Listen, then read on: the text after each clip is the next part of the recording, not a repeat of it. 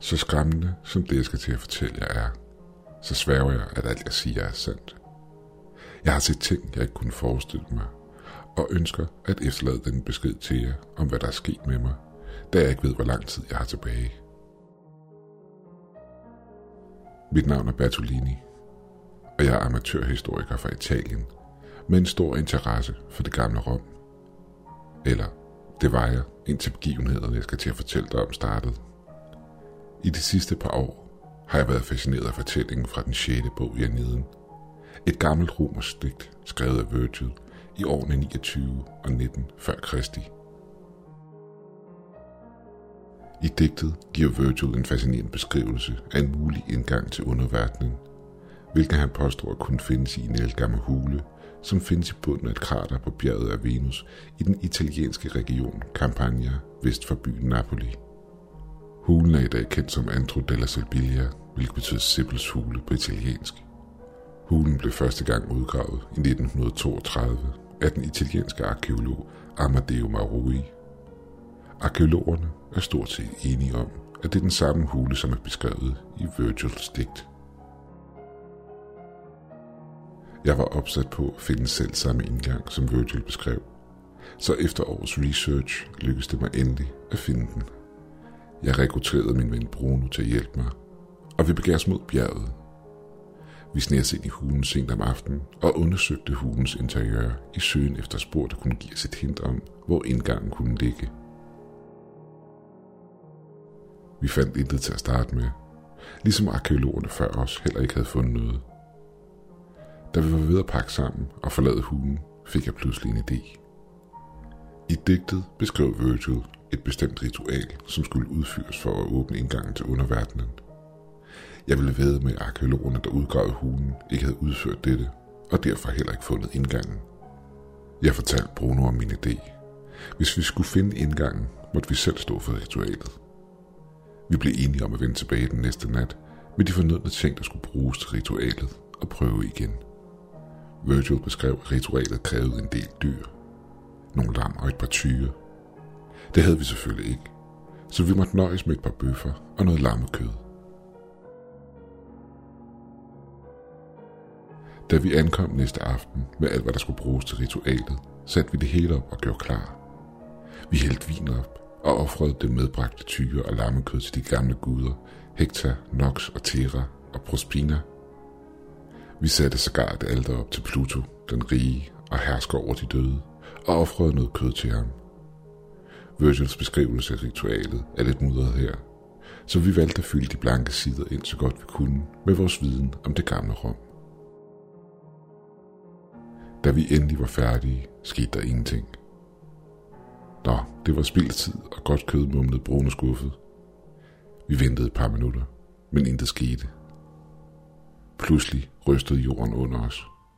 Vi kastede os ned i et hjørne af hulen, imens vi prøvede at dække vores hoveder med vores hænder, i håb om, at hulens loft ikke vil falde ned over os. Heldigvis var det kun et lille jordskælv.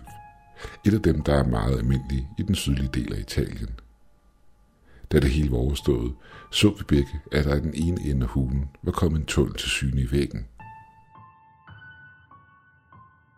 Vi stod begge forbløffet over synet. Vi kunne ikke tro vores egne øjne. Vi trådte begge et par skridt ind i tunnelen. Den var ulideligt varm og fyldt med vulkanske gasser. Jeg lod lommelygtens lyskejle lyse dybere ind i tunnelen. Jeg kunne se den ført dybere ned i jorden, så langt jeg kunne se – Tunnelen var stor nok, så vi begge kunne gå oprejst i den, og jeg begyndte at bevæge mig ind i tunnelen. Er du sikker på, at du vil gå derned, spurgte Bruno. Det er ulideligt varmt og fyldt med vulkansk gas. Jeg tror ikke, tunnelen er sikker. Og selv hvis den er sikker, giver tunnelen mig myrekryb. Jeg har ventet år på at finde det her sted, svarer jeg. Jeg vil følge tunnelen, hvor den leder mig hen.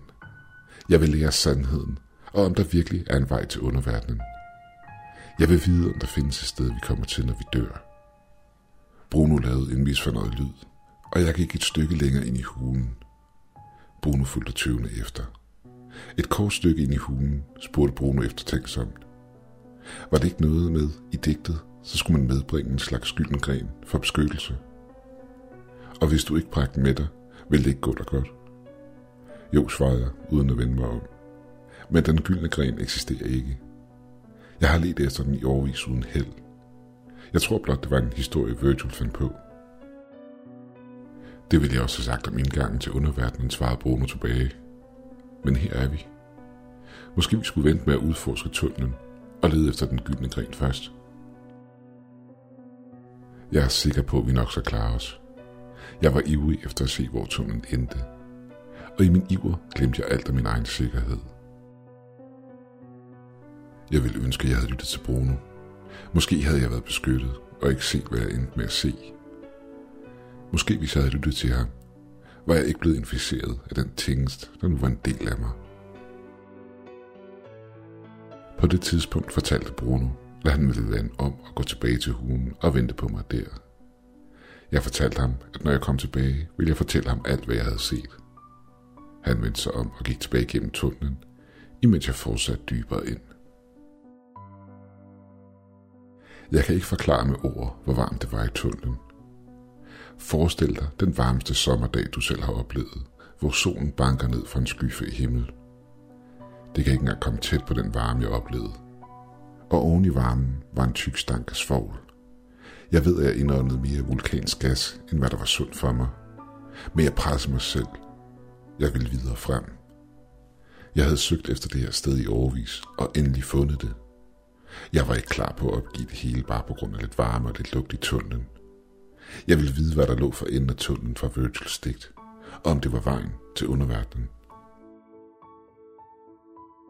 Mørket var så tykt, at det nærmest virkede kvælende. Min lommelygte kunne knap nok skære igennem mørket. Der var dødstille, i det jeg begav mig dybere og dybere ned i tunnelen, imens jeg tænkte på, hvor og hvornår jeg ville nå enden af den. Selvom jeg var spændt, var jeg også begyndt at kunne mærke frygten vokse i mig. Imens jeg gik i mine egne tanker, hørte jeg pludselig en svag lyd, der nærmest lød som stemmer, der sang. Stemmerne lød ikke helt menneskelige. De havde en menneskelig kvalitet, men de lød forkert. Jeg kunne ikke sætte min finger på det helt præcis, men de lød bare forkert. Jeg kom til en esbøjning i tunnelen, og foran mig lå en underjordisk flod. På bredden nær mig lå en lille smal trappe ud. Jeg bøjede mig ned over den og undersøgte den med min lommelygte. Jeg kunne se, at den var ekstremt gammel, men den virkede holdbar. Jeg kravlede ombord og skubbede mig selv fra land. Langsomt begyndte jeg at ro mod den anden side. Der var ikke meget strøm i floden, og vandet virkede til ikke at være særlig dybt. Min største frygt var, at båden skulle kendre, og jeg endte i vandet, der visse steder så ud til at koge og lide en grusom død. Imens jeg roede, kunne jeg høre menneskelige stemmer, der langsomt blev højere og højere. De sang ikke på noget sprog, jeg kendte. Det var ikke engelsk, italiensk, eller latin eller græsk. Stemmesangen blød, men sørgelig melodi. Det var den smukkeste, men samtidig også den mest skræmmende sang, jeg nogensinde har hørt i hele mit liv. Selv nu kan jeg høre de stemmer give genklang i mit hoved. Der var noget overnaturligt over den sang. Der var noget så modigt og uundgåeligt over den. Pludselig stod det mig. Det var de døde stemmer, jeg kunne høre. Båden nåede endelig den anden side af floden. Jeg kravlede ud, og da jeg satte min fod på bredden, kunne jeg høre en høj knæsen.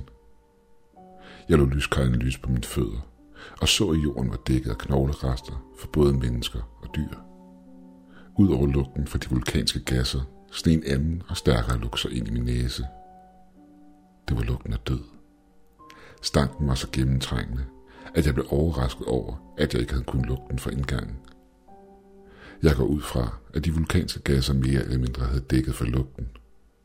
Forestil jer en stank for tusindvis af rådne kroppe, der ligger og koger i en uledelig varme. Det var også kun ren viljestyrke og beslutsomhed, der gjorde, at jeg tvang mig selv fremad. Da jeg begav mig dybere ind i hulen, opdagede jeg, at nogle af knoglerne stadig havde små stykker kød, der stadigvæk hang fast på dem. Og i lyskejlens svage skær begyndte jeg at se hele kroppe for både mennesker og dyr, der lå halvt forrørnet, hvilket forklarer lugten. pludselig hørte jeg en lyd, der blandede sig med lyden af de menneskelige stemmer. Der var noget, der rørte på sig i mørket. Til at starte med troede jeg blot, at det var en rotte eller noget i den stil, der havde fundet vej ned til hulen. Men det var lige indtil jeg så den i lyset fra lygten. Til at starte med kunne jeg ikke se, hvad det var.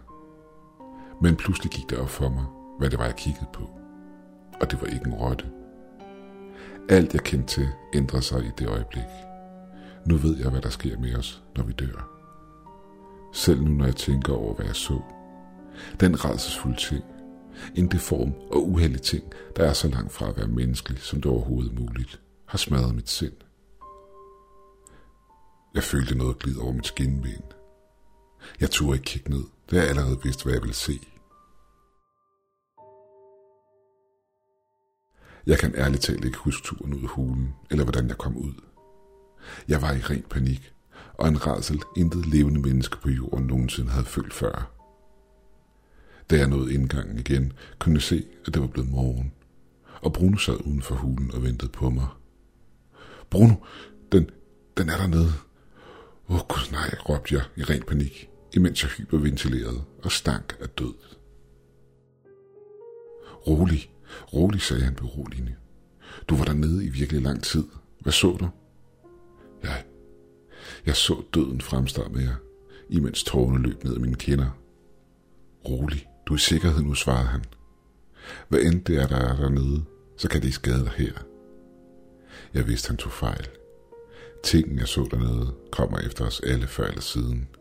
Det er lige meget, hvor du er. Lige meget, hvad du gør. Så blev du efter døden til en af de rådne, rædselsfulde ting. Det tog mig en uge at komme mig fysisk over oplevelsen.